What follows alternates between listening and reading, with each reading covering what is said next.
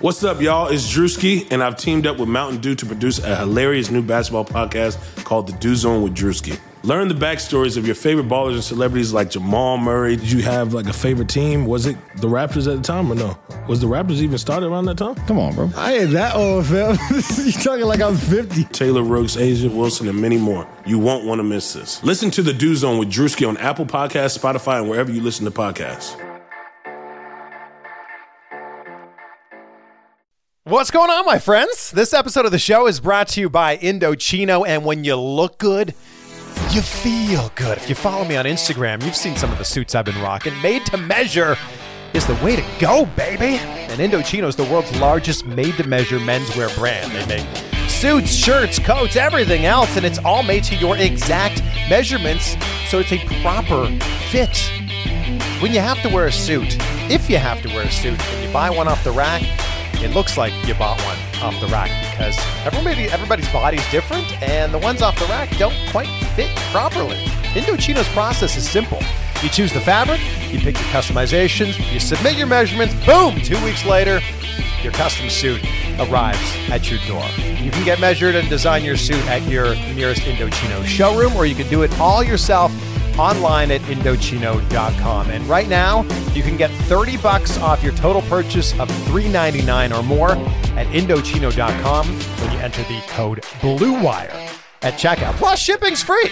So there you go. It's Indochino.com. Promo code is BlueWire. You'll get 30 bucks off your total purchase of $3.99 or more. It's an incredible deal. It's an incredible suit, and you're going to look so good, my friends. Now you really have no excuse to wear clothing that doesn't fit. Hit the show intro. It's Chris Chrisomania, brother. That's a great question. Look at you, man, with the powerful questions. This is the Chris Van Vliet Show. Chris Van Vliet Show. Ladies and gentlemen, Chris Van Vliet. Yep, yep, yep. Here we go, my friends. Thank you for tuning in to the Chris Van Vliet Show. This episode's brought to you by Indochino, Harry's, and Roman, and there is so much more to Michael Elgin than just being an exceptionally large human being. Uh, you've heard of a 4x4? You know, like in construction, you've heard of a 4x4? Well, Big Mike's like a 5x5. I guess more like a 5'10 by 5'10, but you get the point. He is a wide man wide man. He's also a wise man, you'll see in this interview, but he's a wide man. And we actually grew up with a, a kind of a similar path. Uh, grew up 15 minutes away from each other, just outside of Toronto. I was in a town called Pickering, Ontario. He was uh, just east of there in a town called Oshawa, or the Dirty Schwa, as we called it. Oh, yeah. If you're from the Durham region, you know what I'm talking about the Dirty Schwa. Uh, he's three years younger than me, but we both trained at the same wrestling school, the Squared Circle in Toronto, Ontario. Uh, he completed his training, went on to have the career that he uh, is currently having. I stopped my training after a few months to focus on college, getting my degree in communication studies, then my broadcasting career. Um, but yeah, it's interesting that our paths uh, kind of were woven into each other. Uh, a lot of the same. I, I, was a ring announcer for him a few years after he completed training in Toronto. So it's interesting. We get into all of that. But uh, first, I want to thank you for being part of the show and part of the show every single week. Uh, I'm actually looking to drop the show on the same day every single week. So uh, hit me up on Twitter, hit me up on Instagram. Let me know which day you think that should be. I'm thinking, I'm thinking Thursday. Um, but let me know what works best for you. Also, thank you for subscribing. Thank you for the reviews on Apple Podcasts, like uh, this one here from John Fun who titles this Humility is a Superpower. By the way, I'm going to keep reading one of these every single show, so keep them coming. I appreciate it. John Fun says, You can ask questions and get answers, but this is not what's being done by Chris Van Vliet. These interviews, about an hour long, are rooted in being able to have a humble and transparent conversation with the person he's interviewing. These interviews cover all aspects of life the good, the bad, the downright rock bottom times. If you're looking for interviews with substance and information that's relatable, then you are in the right place. This is like diving into the deep end of the pool because there's nothing shallow involved on this show. Wow. Thank you. That might be the nicest thing someone has written about the show.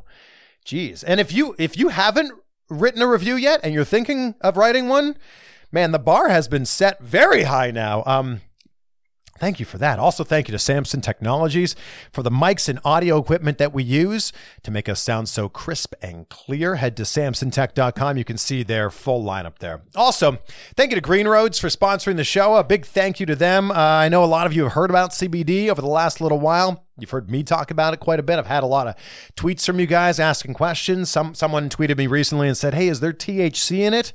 Um, THC, by the way, is the thing, the ingredient in cannabis that gets you high. Uh, the answer is no.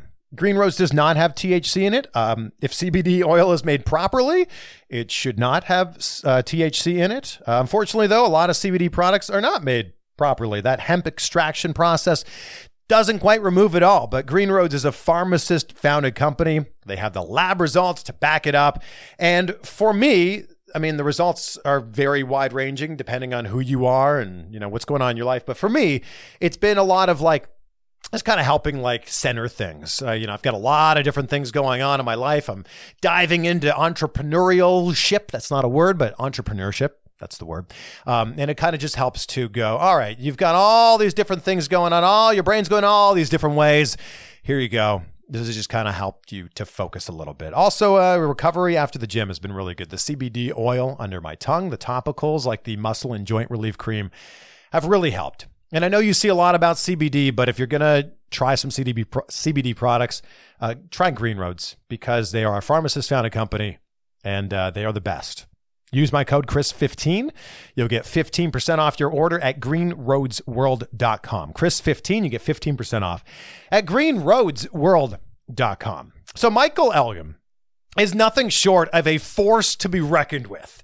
Um, the intro to this interview on YouTube uh, just shows how much of a beast he is. His chest, his chest is so big, it's like a shelf. He can balance a shaker cup, like you know, like you would shake protein up. He can balance a shaker cup on top of his chest. Uh, yeah, they call him Big Mike for a reason. Uh, but aside from his mass and his size, he's a hell of a worker. Um, really found his footing in Ring of Honor, also in New Japan, but he has a new home now in Impact Wrestling and he's tearing it up. Uh, we cover everything in this interview. And if you're not familiar with a lot of Big Mike's work, uh, you're going to want to look up so many of his matches after hearing this. So please enjoy this chat with Big Mike, Michael Elgin. And every time I see you, I, I forget how large you are in person.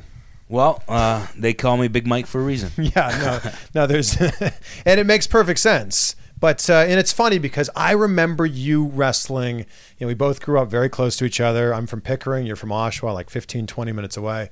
I grew up watching you wrestle in the Indies, like blood, sweat, and years. I was your ring announcer, I think, a few Yeah, times. Yeah, I think so. It's crazy. This is all coming like full circle. Yeah, you know, uh, I, wrestling is one of those weird things where you, kind of everything just goes back around to the beginning. If you stick around in wrestling or around wrestling, you always kind of meet back up, and I think that's one of the big things. You know, I always hear like, "Be careful how you treat people on the way up," because those are the same people you pass on the way down and stuff. Because Yeah. you literally in wrestling, you really, really run into people so many times throughout your career that you just you want to. Uh, have a good rapport with everybody and make sure that you treat people with respect so that when this happens it's not like oh look at that dickhead right? so, So you're like 15 years into your career. uh, november 14th is 16 Yeah. years since i had my first match That's insane. yeah it's uh it's been a long time It's like you've you've been wrestling half your life. uh, 100% i've been wrestling half my Yeah. life and if you count if you uh, count training as well uh, it's over half my life because my first day in a training school i was 14 years old which is I, I don't even know how it's legal in Ontario. Uh, okay. So the first wrestling school I went to Uh-oh. was really shady. Okay. It was I was like at a WWE event at Sky Dome, and a flyer got handed to me, and it was like two week summer pro wrestling camp, ages fourteen and up. I'm like, well, I'm 14. I have to go to this. And you can learn how to be a wrestler in Yeah. two weeks? Yeah. Wow. Well, well, it was like an introductory camp, Okay. right?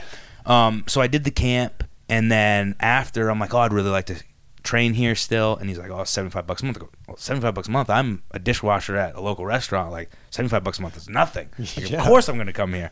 Um, the only thing was I had to take a GO train from Oshawa to Burlington twice a week to do that. Which, by the way, is very far. Yeah, yeah. Well, it's not far if you're driving. Now that I'm older, and it's really, it's like maybe an hour and 15 minutes if you're driving. But if you're doing it all the time, yeah, on a GO train too, it's for, you know you stop in Toronto at Union Station for a half hour sometimes, Yeah. and then have to go all the way to Burlington. That's like the last stop. It used to be. I think they've extended it. It's been so many years since I've had to use a GO train in Canada, Man. but it used to be the very last stop we'd get so off you're at. you're training at 14. I don't think you can wrestle in Ontario till you're 18. You're then you're right. But see, this was the way around it. so even after the two week camp, like I technically had my first match after two weeks of training. what? Yeah, hold on. So so the whole deal of the camp was this is how he made his money, right? The camp was all of us pay I couldn't tell you how much it was. It might have been 250, 500. I don't remember the price. But whatever. I did this 2-week camp and then after we did like a show for the for the students, for the camp students. And like you invited your family. But because pay. we were underage, you couldn't charge them ticket prices, but you Oh. could charge them a membership fee for the training school, which was ten bucks a month. But there was only one show a month anyway, so they were still buying a ten dollar ticket, and that was the way he got around the commission then. And Wow. like after two weeks, I I went back and watched the match because I have it on VHS tape, and like I wasn't bad, but. I wasn't bad for somebody who trained for two weeks, if that makes sense. That- you no, know what I mean? Like, sense, yeah. no way was I good, but I wasn't bad for Yeah. somebody two weeks. And I think because I was like the only one that did that two week camp that watched wrestling before the camp. Like everybody else Yeah. maybe watched it for maybe that year and was like, oh, this sounds like a great idea. But I'd watched it literally all my life. So when they were like, do you know a body slam? I'm like, of course I know a body slam. Like I've watched wrestling forever.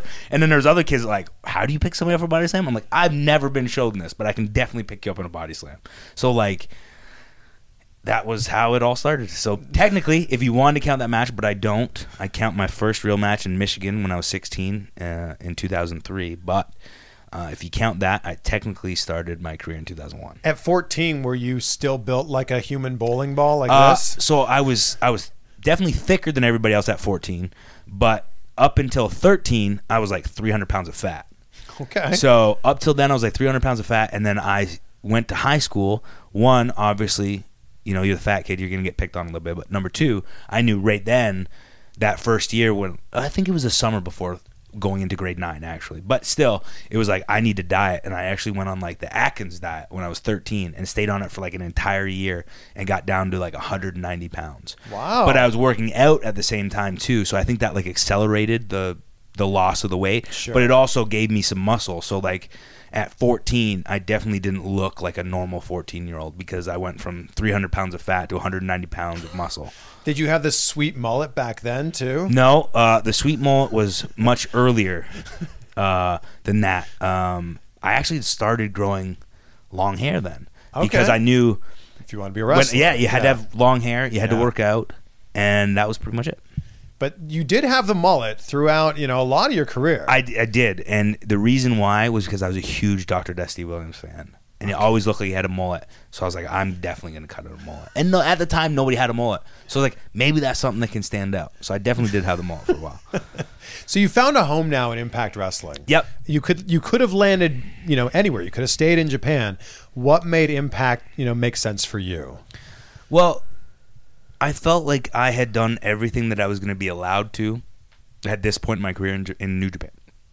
Meaning, sometimes you know, and and I've said this before, and people took it as derogatory, and it's not not to New Japan, not to the talent, but it's one of those places where when a new toy comes, uh, that's what they're fixated on. You know what I mean? It's like a kid who has all these toys. And then somebody brings a new toy to the play. Like that's the new toy for a couple months. After that, he might go back to the original toys, and that one lost its meaning to him. Yeah. But New Japan was a lot like that.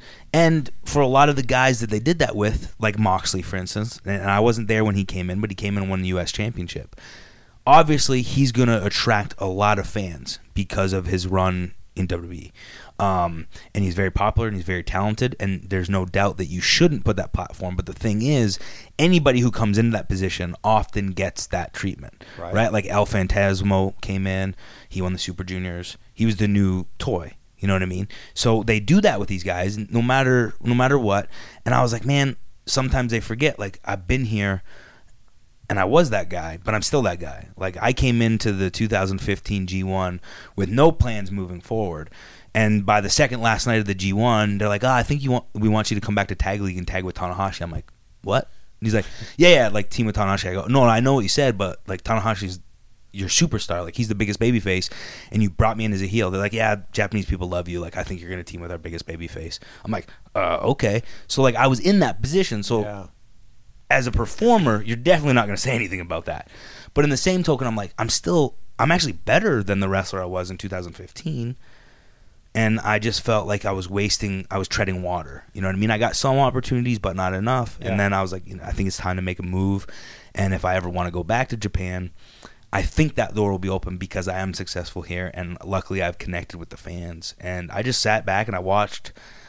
Man, I'm probably in a matter of a month. I watched a year of TV of like every wrestling company, and I was like, I love Impact Wrestling. They really focus on the sport of it.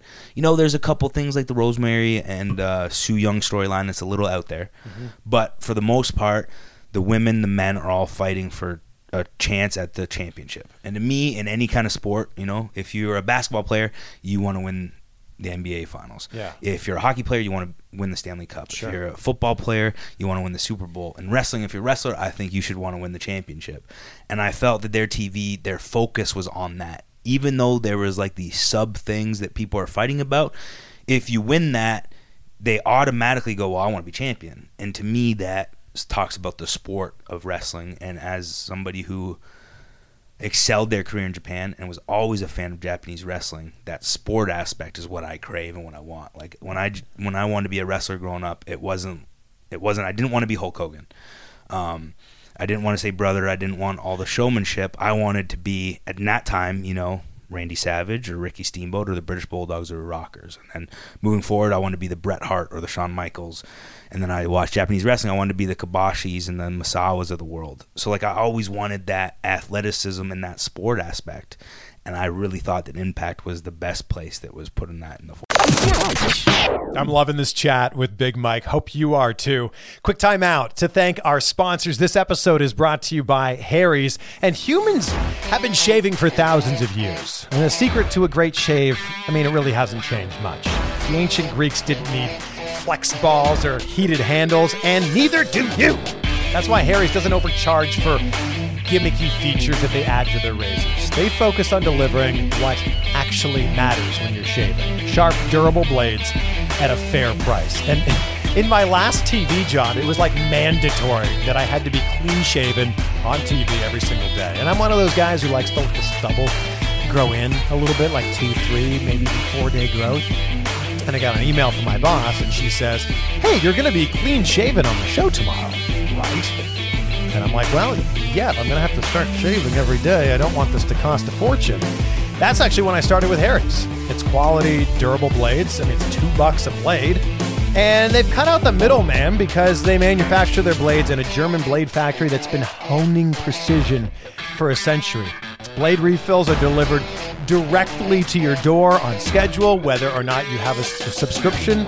And there's no risk. So if you don't like the razors, let them know. They'll give you a full refund. And if you listen to the Chris Van Vliet show, you can redeem a Harry's trial set at harrys.com slash blue. You'll get a weighted ergonomic handle for a firm grip, five blade razor with lubricating strip and trimmer blade, rich, lathery shave gel with aloe to keep your skin hydrated, and a travel blade cover to keep your razor dry and easy to grab on the go. So go to harrys.com slash blue wire so you can start shaving better. Now, it's also brought to you by Roman, and talking about erectile dysfunction is not easy. I mean, guys are usually like, ah, it's fine, everything's okay. I just, I, I lost my mojo, or, ah, you know, I just had a really long day at. But with Roman, it is easy to talk about it with a real doctor who can prescribe real medication. It's simple, it's safe, and it's totally discreet.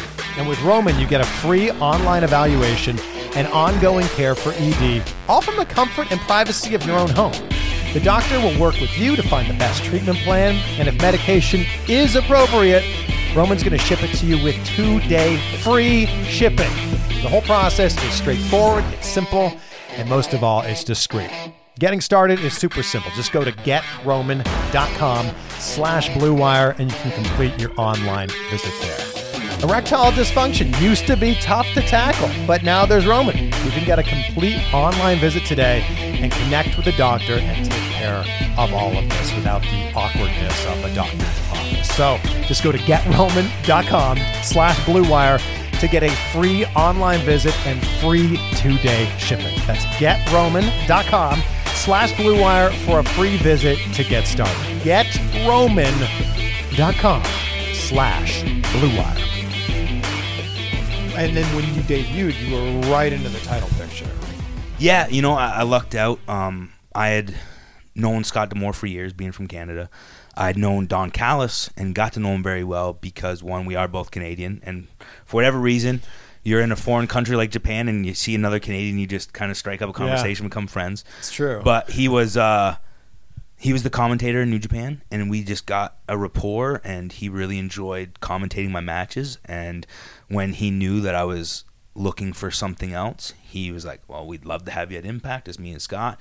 And when he brought that up, I was like, "Okay, you know, that's obviously a possibility." And then that's when I went back and watched everything, and it was just amazing. And then coming in, you know, they had high hopes because they had seen how how, one how hard I worked and how important everything is to me, and I they've seen me live wrestling twenty four seven. Because even before coming here, you know, Don would ask me a question, or I'd be asking him questions, and we'd text all the time just about wrestling. And he's like, "What are you doing?" It's like two o'clock in the morning. I'm like, "Oh, I'm watching some tape because I couldn't sleep." And he's like, "Oh my god, what are you doing?" Like, so he just knew that I that's all I cared about Yeah. outside of obviously my my family obligations and everything. But like wrestling's a true passion and something I love so much that I think they saw that I could do something at the top of the card here. Well, and you can match up physically with the current champion, Brian Cage. And I think that's obviously very important. Yeah, for sure. I, I think that is definitely definitely a factor, and I think I I'm much different than everybody on the roster in the sense of how I I wrestle. So I think that also gave them a different feel of what Brian Cage was up against. You know, I know he did some stuff with Killer Kross um, prior to me coming in, and you know, Killer Kross is a is, is a very physical opponent and uh, large, but I just feel that his style offers something much different than mine, and it was going to give Brian a much different test than what he had had before I got here. Did you feel like when you were coming up in the Indies, you know, in and around the Toronto area and the northern United States, did you feel like you would hit a wall where you're like, I should be getting these breaks? I'm seeing some of my friends getting these breaks, and I'm not getting them. You know what? Um, no, and, and the only reason I say that is when I came up, my friends weren't getting breaks because in Canada it was almost like a black hole. Um, so when I was coming up, I was actually getting a lot of the breaks that they didn't solely because I was willing to drive. Um, Wow. yeah, like That's all it took. I honest to God. So this is gonna, and maybe it might have happened differently. So for instance, um, myself and another wrestler, Ashley Sixx, who you had said you kind of Yeah, had no. some training experience with. Yeah, I, I became great. He was known as Ash at the time. Yes, I became yeah. great friends with him through MSN Messenger. Okay, yeah, yeah. but we would hop in a car and like we would just drive everywhere. I mean, that's how my first match ended up being in Detroit. I heard him talking to the training school, and he's like, uh, "What time we're meeting this weekend?" I'm like, "I'm, I'm sorry, I overheard you guys saying you're going to Detroit. Like, I'd love to come if possible." They're like, "Yeah, hop in the car." Wow, I yeah. didn't know I could even wrestle because I was 16 in Ontario. We had the athletic commissioner showed up, and they're like, uh, "The four of you are together, yeah." Go have a four way. I'm like, oh shit, okay. Like I took gear because I knew better, but I didn't think I was actually going to wrestle. But we just drove everywhere, and then I remember in 2006 he got an opportunity to go to Minnesota for a weekend, and he asked me if I wanted to go. I said, of, of course, right. Uh, we drove up. I ended up wrestling B.J. Whitmer and Jimmy Jacobs that weekend, and because they enjoyed wrestling me, they had put in a word at IWA Mid South. Ian Rotten called me, brought up me and Ash. We wrestled there for a couple years. There, I met Delirious. Delirious took over the booking of Ring of Honor. I contacted Delirious. He said, "Come do this tryout." I got a job there. Through Ring of Honor, I met New Japan and got a job in New Japan. Through Yeah. New Japan, I met Don Callis, and then I came to Impact. So But- like, it's weird.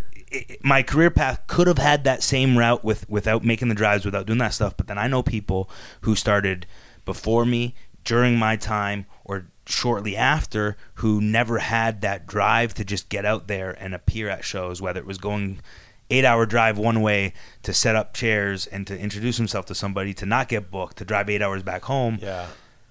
and they're still in Ontario not doing anything with their career. Well, I think the thing is, you made the commitment. You went all in on wrestling, and I think a lot of people go, "Wrestling's that thing I do Friday to Sunday." but I gotta focus on this job because that pays the bills. Yeah. Yeah, and, and again, I, I was lucky that I started so young that I still had my family around to help me out. um, and, and it's not for everyone. Like as running a wrestling school, I tell my students, I go, "This is my career path." Now I know nobody here is 14 or 16, and I know you all have bigger responsibilities, but know that it's going to take at least, you know, on a Friday instead of your buddies from college wanting to go out, you're gonna have to go to a show with somebody in the school that is booked to introduce yourself. And I definitely had a lot of possibilities due to being so young, and I still had a family there Yeah. to support.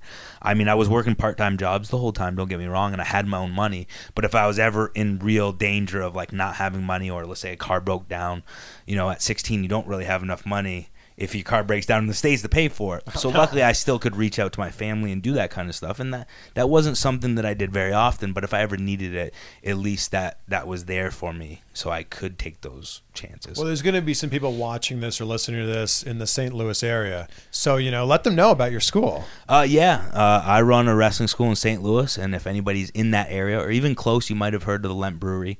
Uh, every year they have like um, the haunted houses and stuff. But anyway, Yeah.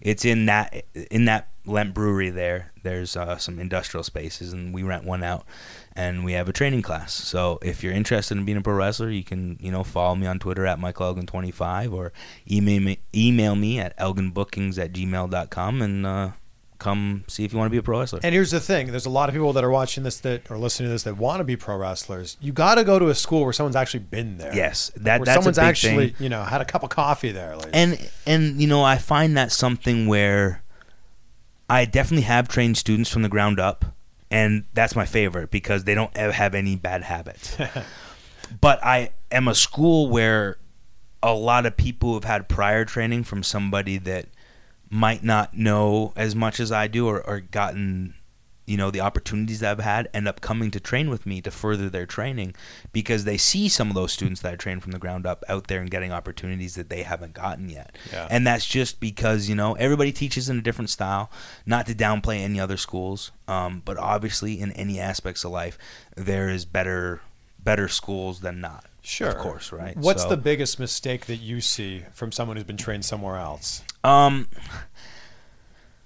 I hate to say it as a mistake. I, I like to look at it as Like a teachable moment. Um, Yeah, like like my big thing is there's optimal ways of doing things, and a lot of the prior training I see out of people, they don't have the optimal ways of doing those things. They have a very basic understanding, and sometimes that basic understanding comes from so far in the past ah. that it doesn't adapt to today's wrestling. Sure. So there's a lot of little changes, like when wrestlers do stuff back in the day simple holds that we do now were very over exaggerated, for instance. And that over exaggeration doesn't fit in 2019 hmm. because now everybody knows the origins of what pro wrestling is. Back then, you got to think about it. I mean, when UFC came out in 1993, was it? I think so. I was like, Yeah. "What is this?" But for real, because you didn't know, and you you had heard that pro wrestling came from real sport, but even then, like, I mean, I knew if somebody said, "Yeah, this hold in pro wrestling came from judo," I was like, "I've heard of judo before," but I had no clue what judo was. Yeah. And now we live in a time where everybody knows what that is, Of course, because yeah. of the popularity of of mixed martial arts. Now everybody knows what jujitsu is, what karate is, what what judo is. Um, even more so, amateur wrestling. I mean, I remember when my school got amateur wrestling. In whatever year it was, I was grade seven, so I would have been like eleven, and I was like, oh, "Wrestling? Of course, I want to do this." No clue what it was, Me too. But it was wrestling, and I loved pro wrestling, so I was like, "I, I got to do this." But now everybody knows what that is. So doing those over exaggerations that were formerly there in pro wrestling don't fit nowadays. Mm. And as you said, I've been very lucky and fortunate. You know, I was in Ring of Honor when they were had really really great shows and and a lot of steam and it's not that they don't have great talent or great shows now i just feel that then you know your kevin steens your Chia- your Ciampas your adam coles i was in that platform of people with ring of honor so there were so many eyes on it that I got in in the in the mix of things, and I went to New Japan before AJ left, before you know the club Right. left, before Shinsuke left, before Kenny left. So I've been able to wrestle all these people and learn from some of the best in the world that now I can pass that on to my students and I'm in a position where not a lot of people that run schools are in. That's so true. Did you have a point in your career where you were like, WWE is what I want to do? You know what? Maybe before 95? Okay, Yes. before you started wrestling. So sure. yes, because uh, '95, I, I started watching Japanese wrestling prior to that. 1992, my friend got a satellite dish. You probably remember. Canada was only like a WWF territory. Yes. If you turn on TV, you couldn't find anything but WWF Yeah. if you're a wrestling fan. Yeah. And in '92, my friend got a satellite and he got a WCW pay per view, and they had used Hase, Hashimoto, Dr. Death Steve Williams, and Terry Gordy, and it was just so much different than anything I saw. yeah. Like it was so much different. I was like, this is, looks real. Like I think I still kind of think wrestling is real because I'm six or seven, but this looks so much different than what I'm watching. There's no showmanship. It just looks like a fight, and I was obsessed with it. So in the next couple years, we started getting catalogs of Japanese pro wrestling tapes, and we start buying tapes. And then I was just infatuated with with Japanese wrestling. And even then, I was like, you know, WWF would be cool, but I really want to go to Japan. Wow. And then I started wrestling training, and Ring of Honor was the big thing.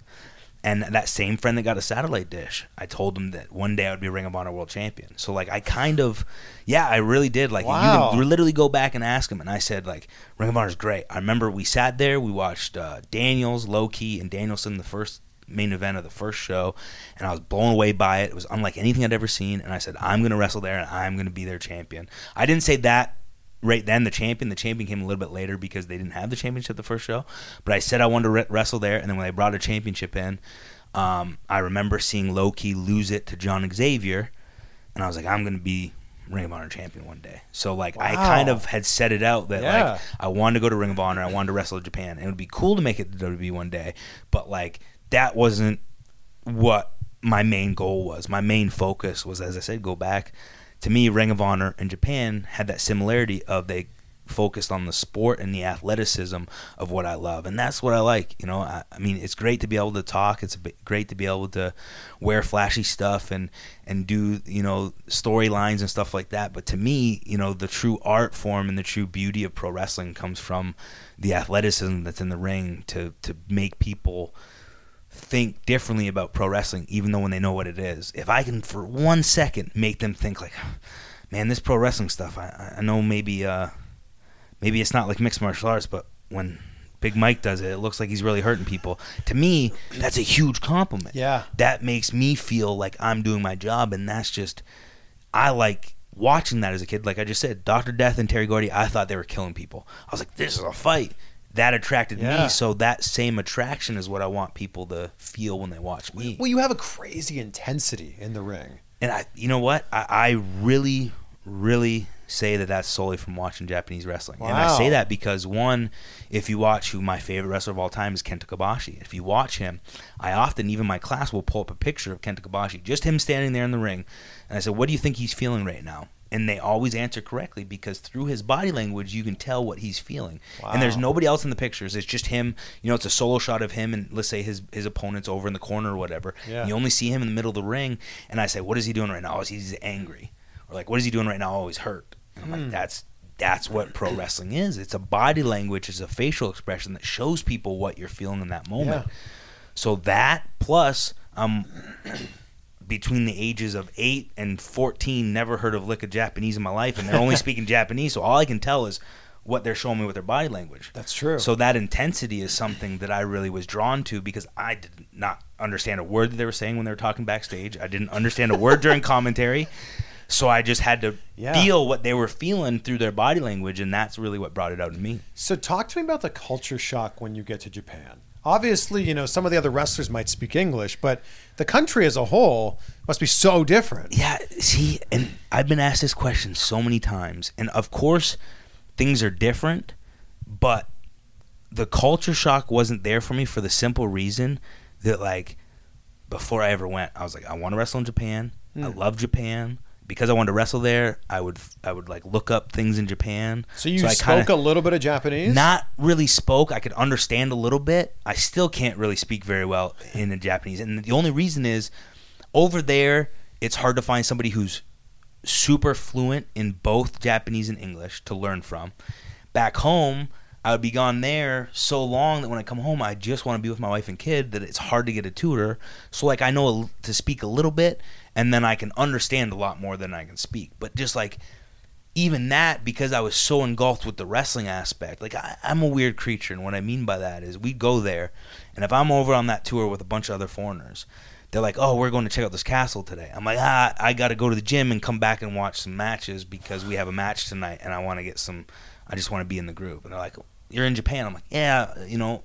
Yeah. I'll come to Japan one year when I don't have to wrestle and check all that stuff out. Student of the game. Yeah, like and, and that's just who I am and what I do. Like this morning, I woke up and did an hour of cardio at 7 a.m. here at the hotel, and like I put some wrestling on my phone and just watched that for the hour while I did my cardio. And that's just, I feel that being a wrestler and being at a high level, you have to do this 24 What'd you watch this morning?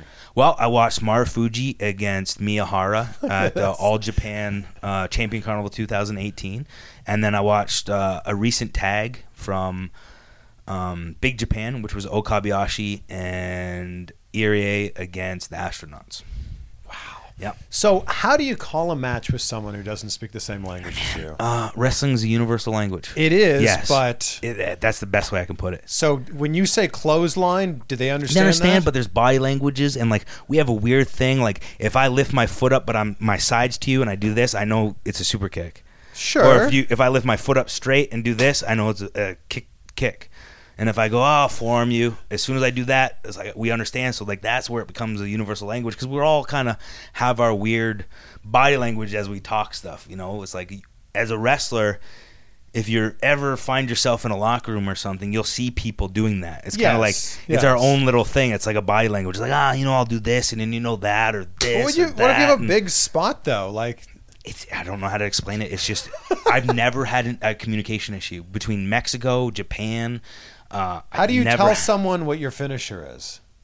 Because it's like you got to set them up for it, obviously. Yeah, I just say uh, I do. You speak like really slowly and Yeah. like ah, you know, power bomb and just motion it. As I said, that's where it comes Wow. in. The body language is like as soon as I do this and pick them up like this, they're like, oh yeah, yeah, I know.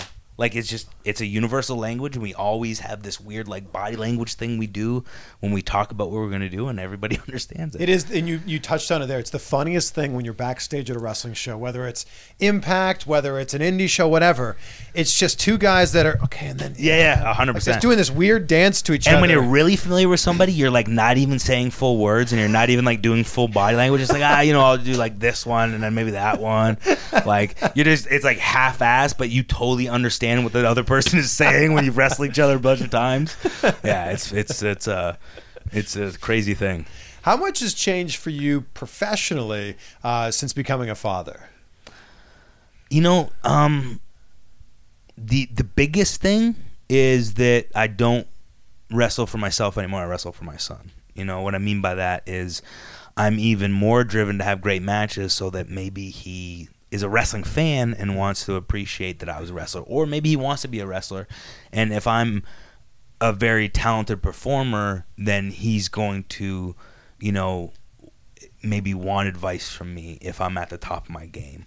Um, and any opportunities I get, you know, I went to Japan recently and it was a big match for a different company outside of New Japan, and they made like a T-shirt just for that sole match and everything like that. So like being a top guy here and being at the front and center of the pay-per-view T-shirt, like I get to get that and put it away for when he's older and stuff like that. Right, so. yeah. I think that's the biggest thing is like I, I really just focus on wrestling for my son and uh, it really stops. I, w- I was never like a big ever. I shouldn't say that. Ever since probably 2010 when I really started making a living and and trying to trying to get into a better position at Ring of Honor. I wasn't really a drinker or anything like that, but um, even those rare occasions where we'd go out and have a couple drinks, I really well I'll go out with the boys, but I won't want to spend money on drinks and stuff. So those are the two biggest career wise. Is you know when you're on the road, you're kind of a little bit more like I don't need that here, I don't need that here. Yeah. And then my performances, I think I want this to stand the test of the time so that my son can be proud of me growing up. Does your time management now have to change since you have a family? Uh, you know, yes and no. And I- as I said, I'm a very like goal oriented person. So like my time management was always like, okay, when do I eat? When do I work out? When do I sleep? I mean, look at you. When Yeah, do I get on the sense. road? Yeah. Right. So that's always been been that way. And my wife, luckily, she used to wrestle and understands that. And she also is a, a very avid gym goer. So it's not a struggle to be like, hey, you know, I'm gonna go to the gym for two hours. I'll be back. You know, she's like, yeah, no problem. When you get back, can I go? Like, yeah, Dude, do you work right. out for two hours? At least, yeah, usually. So Oh. my my day, my days are when I'm get to be home are usually pretty similar. Okay. So it's 5:30. My alarm goes off. I get up in the car as soon as possible, get to the gym, and do an hour of cardio. And this is fasted cardio. Yeah, fasted cardio. Uh, then from the gym, I go to tanning. I tan. Uh, I get home, and I usually try to fast until one. You right tan now, every day? yeah, yeah, every day at Spray like tan. 7 a.m. No, no, I tan tan. Too. Oh, really? Yeah, this spray tan is just for pay per view tomorrow. Okay. Uh, but I tan every day, and again, I don't need to. But like when I grew up, wrestlers were This is the routine. jacked. Yeah, They were tanned. You know what I mean? Like that was just wrestling to me, and, and not to downplay anything. I know there's a lot of conversations about how wrestlers should look and stuff, and I'm not against somebody being smaller. I'm not against somebody being chubby. I'm not against somebody. If you're talented, you're talented. Right. But for me personally, the wrestling that I love is like watching 1989 British Bulldogs in Japan just come out all jacked and tan. I'm like, these guys look like freaks in the best kind of way. So like that's just my routine. And then, you know, I get home and and if it's my son only goes to school three days a week right now. So if he's home, we play all day. If not, I'll go to the gym before I before I even eat my first meal. I'll, I'll you know get some stuff ready. Back to the gym. Yeah, so I'll get some stuff ready around around ten. I'll go back to the gym because when I'm we're- right now with intermittent fasting, my first meal is one p.m. So if he's at school Mondays, Wednesdays, and Fridays, if I'm home on a Friday, definitely Mondays and Wednesdays, I'll go to the gym around ten, finish up around one, and then I'll have my shake, and then I'll start my eating for the day, and then the rest of the day is just hanging out with them. So, So that's like every day. Your eating window is one to nine. Yeah. So an eight eight hour window. Yeah, Wow. but I eat a lot in, But, that, in that eight hours. but here's Like the thing: there's a lot of people that are doing intermittent fasting, and they think during that window they can eat pizza and chicken wings and burgers. Like you're eating somewhat healthy stuff. I, yeah, so like if I lift fasted, I'll eat, you know, a quote unquote cheat meal after the workout. So if it's a day where I didn't train lift fasted, then it's just straight like regular food. So for instance, the fridge in the hotel here, I got uh, ground turkey and green beans, ground turkey, green beans and rice, some chicken and some rice, and some chicken. So like that's my normal kind of food. Yeah, okay. But then, for instance, today I lifted chest fasted, and I wanted some cheeseburgers after. So like I grabbed some cheeseburgers because I I just did an hour of cardio, then I went and trained chest. It's okay to have those extra calories then. Right. But as I said, that might be twice a week when I do lift weights fasted. Other than that, it's strictly healthy. The first time I had seen you again, I mean, I'd seen you a lot through your career, but saw you again was when you debuted for Impact. And I thought, my God, like you're shredded now. You were always a big dude, built like a power lifter Yep. or a linebacker, but now you're like shredded. What was the change there? The big change was uh, keto and starting to train more like a bodybuilder than a powerlifter. So is it one body part a day? Yeah, um, and, and it mixes like one body part a day. Um, sometimes if I felt like I needed a body part twice a week, I would throw it in with something. For instance, let's say my shoulders or I don't like the way my shoulders are building. Maybe I'll do chest and shoulders, and then back and biceps, legs, So and then I'll go back to shoulders. You know what I mean? So I try to keep it like that. Um, and I was doing, I would only take a day off if I was sore. So I had a six day routine, which was, you know, chest, back, legs, shoulders, arms, deadlifts, and then legs again. So I'd hit legs twice a week. And sometimes day seven would be off. But if I felt rested and felt good, I would just start back to day one right there.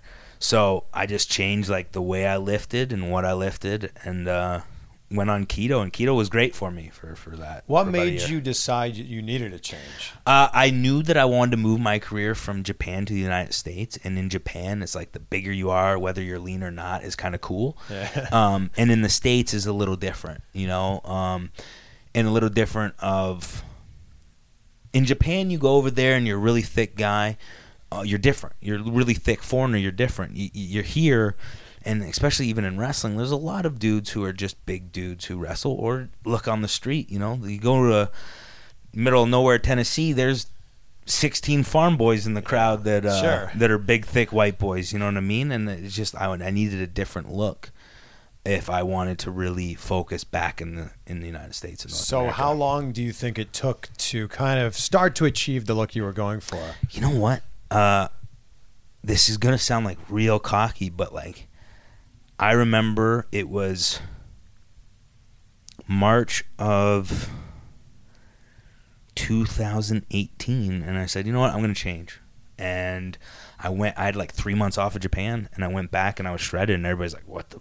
What? What? what happened?" I go, "I just did keto and trained differently," and uh, it was so it was like three months ish wow. that really transformed my body. But Man. again, when I was powerlifting, I would eat so many carbs. Like, I mean, every meal would be rice or potatoes, or I'd make like wheat pancakes or something. There was always such heavy carbs, and being on that for so long, and then going to where you're really depleting the carbs and even with the keto, like I didn't do, oh, I need fats. I'm gonna have some slices of bacon. It was like I need some fats. I'll have some fish. I'll have some avocado, Yeah, yeah. or some nuts, or, or something like that. Rather so than going to like the old style of ke- of Atkins, which was like I can eat a pound of bacon and I'm not gonna gain any body weight because it's just fat.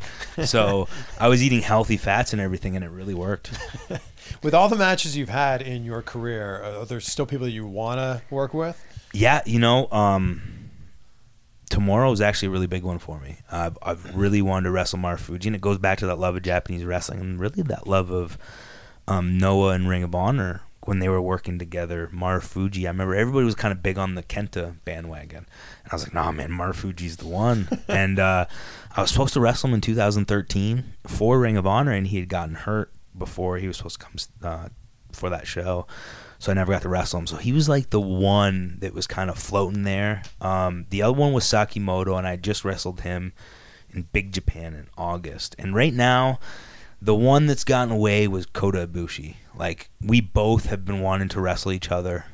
Um, as a matter of fact, um, there was a pitched idea for myself, Kenny, and Ibushi to have a three-way at Wrestle Kingdom. Wow. And for whatever reason, they didn't want to do it because Ibushi really wanted to wrestle me, and Kenny had always liked wrestling me. So we were like, "Oh, we gotta have this three-way. Like it would be insane." And you know, and there's not a lot of three-ways in New Japan. Yeah. And then the three of us who understand three ways and can do all this crazy stuff, it's gonna be awesome. So like, right now, I think like Ibushi's at That's top. possible. That's totally it- possible. it- it is, but it isn't, and it isn't because I've left New Japan and he's kind of strict New Japan. He doesn't really do a lot outside of New Japan, so that's where it is possible. But I don't see it possible in the near future. Right. So that's Do you have a lot of control over your character and what you do with Impact? Yes. Yeah.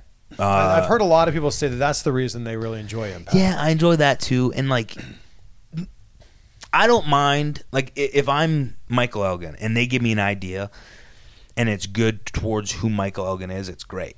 But like, I just, I can't.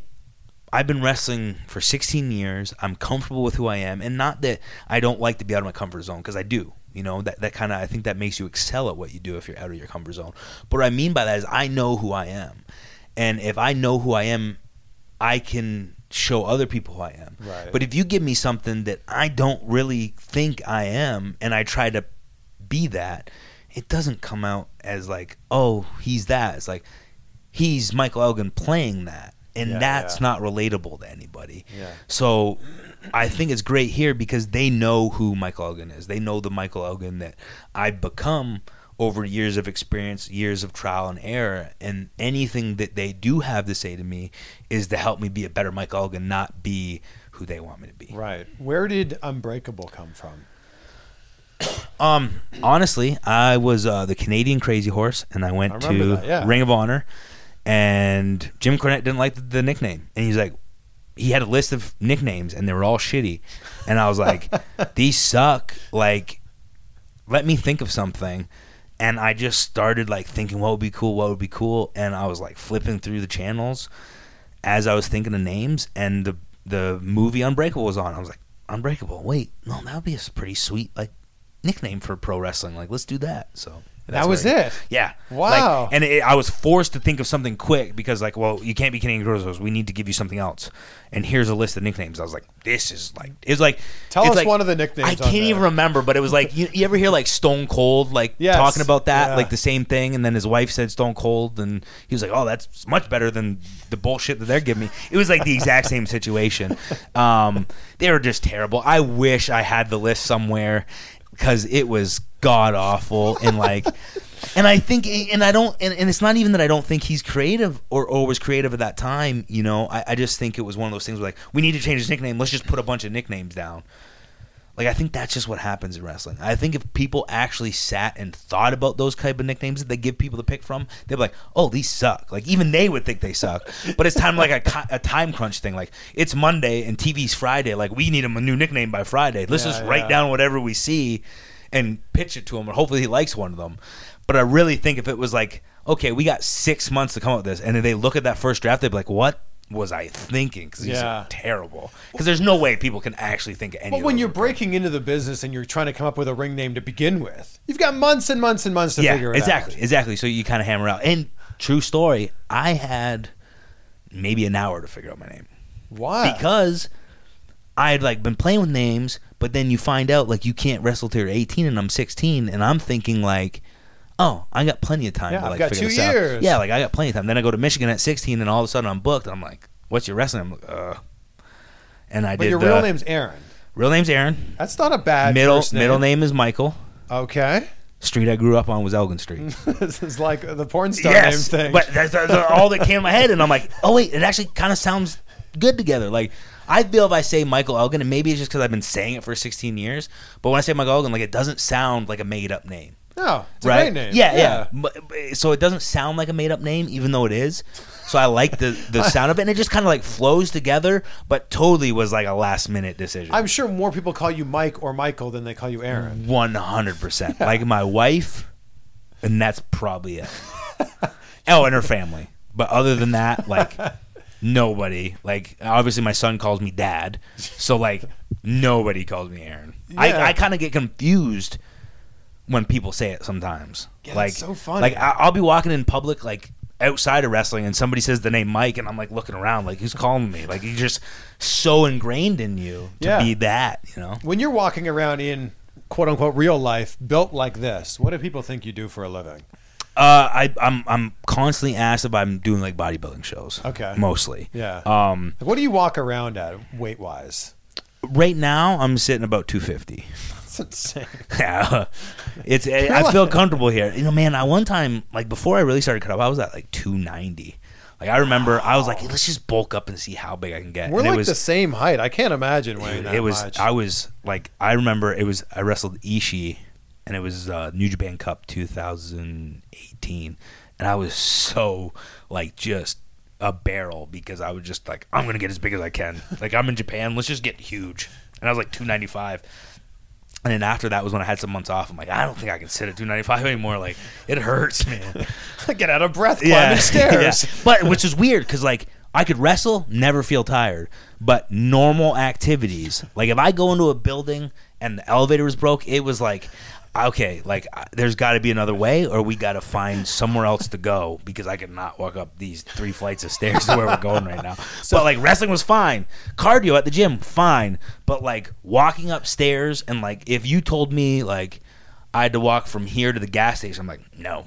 Like, is there is there eight dollar soda in the lobby? Because I'd rather pay eight dollars for a soda than walk to the store. So So bodybuilder, probably football player. I never really get football player, which What? is strange. Yeah, I never ever get that. I always get bodybuilder.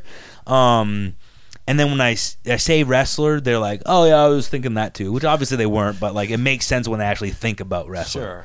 And I think that just comes from like you don't often meet pro wrestlers. Like I, I tell my students that sometimes, like, or even when I talk about my career, I'm like, nobody really believed that I was ever going to make it in wrestling. And it's not that they didn't have faith in me as a friend or as a family member. It was just like a normal family growing up doesn't know a pro wrestler. So if I said at eight, like, oh, I want to play in the NHL, like they might be like, oh yeah, that makes sense. Like we know a bunch of hockey players. Like that's a possibility. Right. But you don't tell somebody especially in Canada, like, oh, I'm gonna be a pro wrestler, and they're like, oh yeah, freaking Bill down the street, he's a wrestler. Like, I get it. Like, they just don't know. Right. So you don't understand. Like, I remember, you know, getting married and moving to St. Louis, and my family coming down, and I bought my wife a van with cash, and um, they're like, "Can you afford this?" I'm like, uh, "Yeah."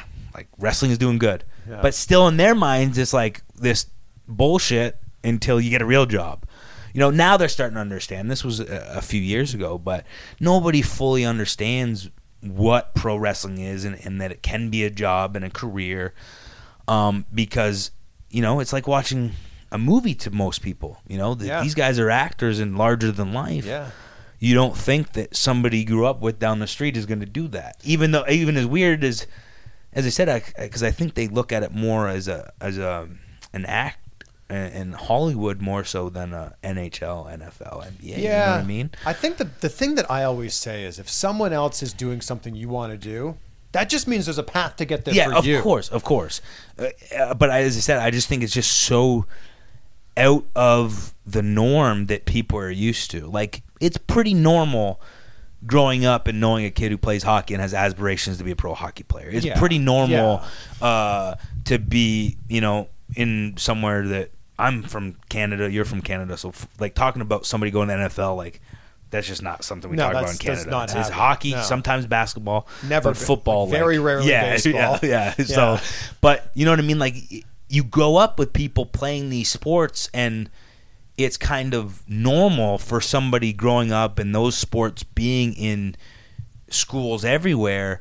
Of those people saying they want to do that when they grow up, but when somebody who wants to be a pro wrestler, when there's no pro wrestling in high school, like I mean, you can in the in in the gymnasium when nobody's watching, Yeah, sure, crash mats, but yeah. yeah, but you know what I mean. But you're just there's no kind of like pro wrestling clubs that people understand and talk about and are familiar with.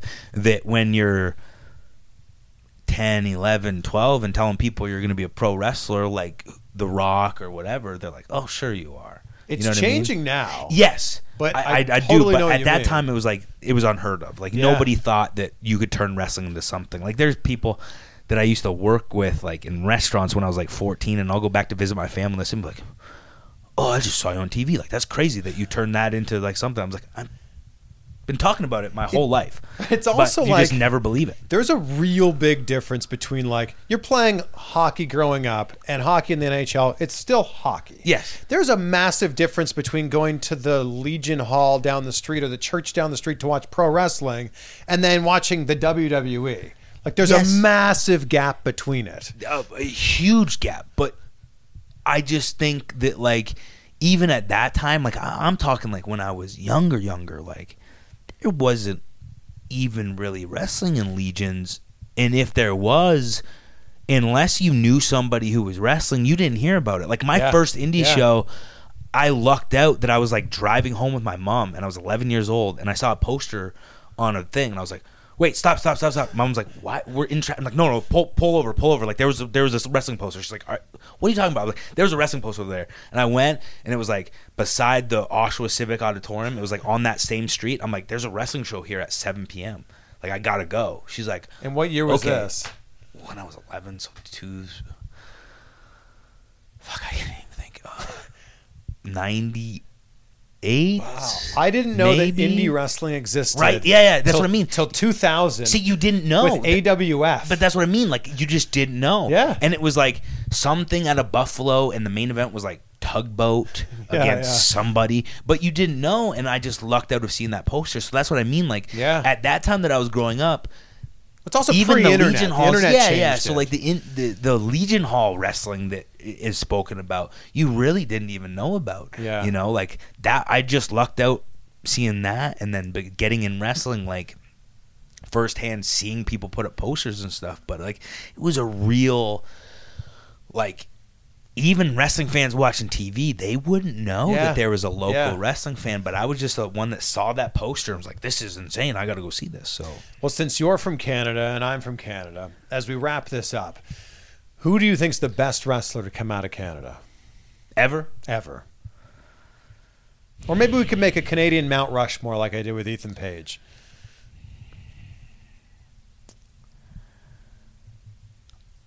okay.